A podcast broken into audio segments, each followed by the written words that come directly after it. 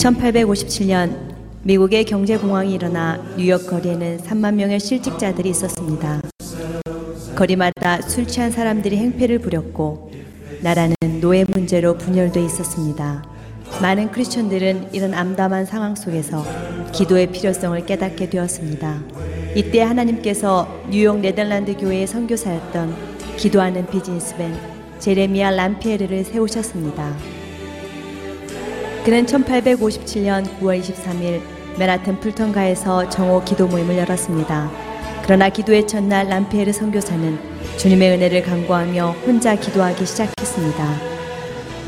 30분이 지난 후 6명의 사람이 함께 참여했습니다.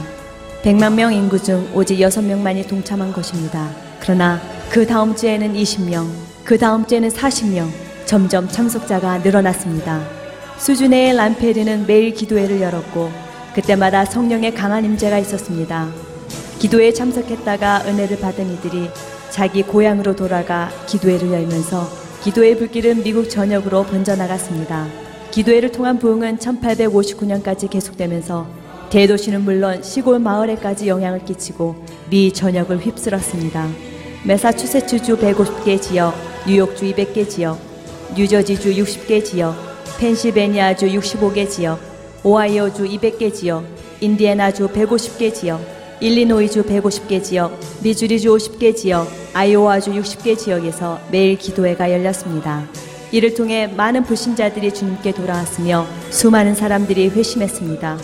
뜨거운 기도의 열기 속에 성령의 임재가 계속되었습니다. 당시 부흥의 영향을 받지 않은 곳이 없었습니다. 한창 부흥의 불길이 뜨거울 때는 매주 5만 명이 죽게 돌아왔으며 부흥이 일기 시작한 2년 동안 매주 평균 1만 명이 회심하는 역사가 나타났습니다. 1857년부터 1859년까지 2년 동안 미국 전체 인구 3천만 명 가운데 200만 명이 회심했습니다. 나아가 1857년 부흥은 아일랜드, 스코틀랜드, 웨일스 부흥의 모체가 되었고 얼마 후 제3차 미국 대각성 운동을 견인한 디엘 무디의 부흥 운동의 토대가 되었습니다. 인간이 수십 년을 노력한다고 해도 불가능한 일을 성령께서는 그 짧은 기간에 이루신 것입니다. 이리하여 미국은 새로운 부흥의 시대로 접어들었습니다.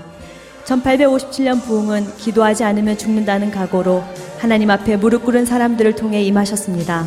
오직 기도에 의해 성령께서 친히 주관하신 부흥이었습니다. 오늘 우리가 부흥을 사모하며 기도해야 할 이유가 여기 있습니다. 오직 기도만이 나와 가정을 이 사회와 국가를 살린다는 믿음을 가지고 하나님 앞에 나아갑시다. 하나님께서 오늘 우리의 기도를 통해 놀라운 일을 행하실 것입니다. 기도해야 삽니다. 기도하지 않으면 죽습니다.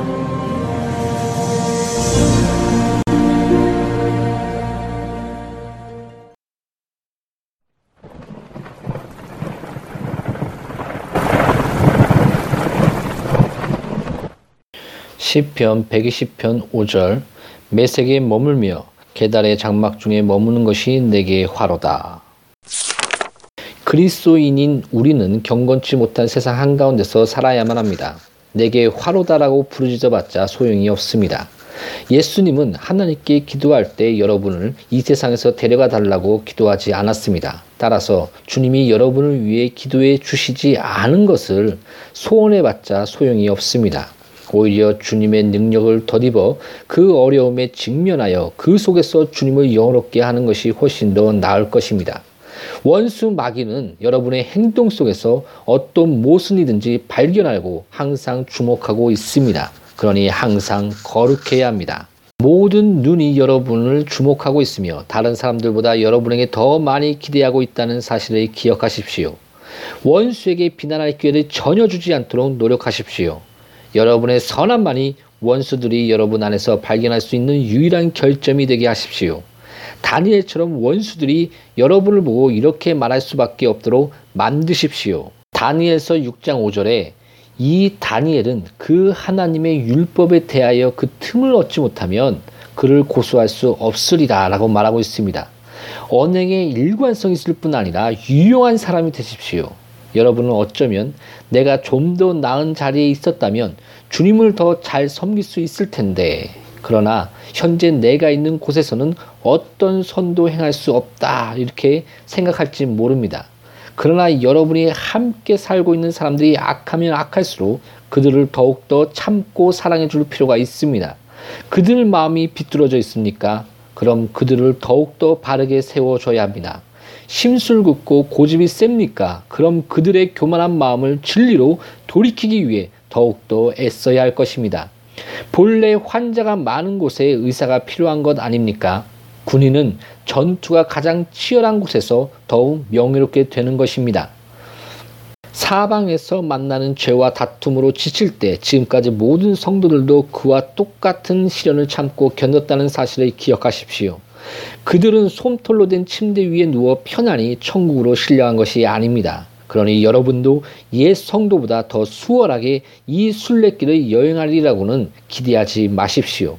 그들은 이 전쟁터의 고지에서 생명의 위험을 무릅쓰고 죽기까지 싸웠습니다. 그러니 여러분도 예수 그리스도의 선한 군사로서 어려움을 참고 견뎌야 비로소 멸류관을 쓰게 될 것입니다. 따라서 믿음에 굳게 서서 남자답게 강건하십시오.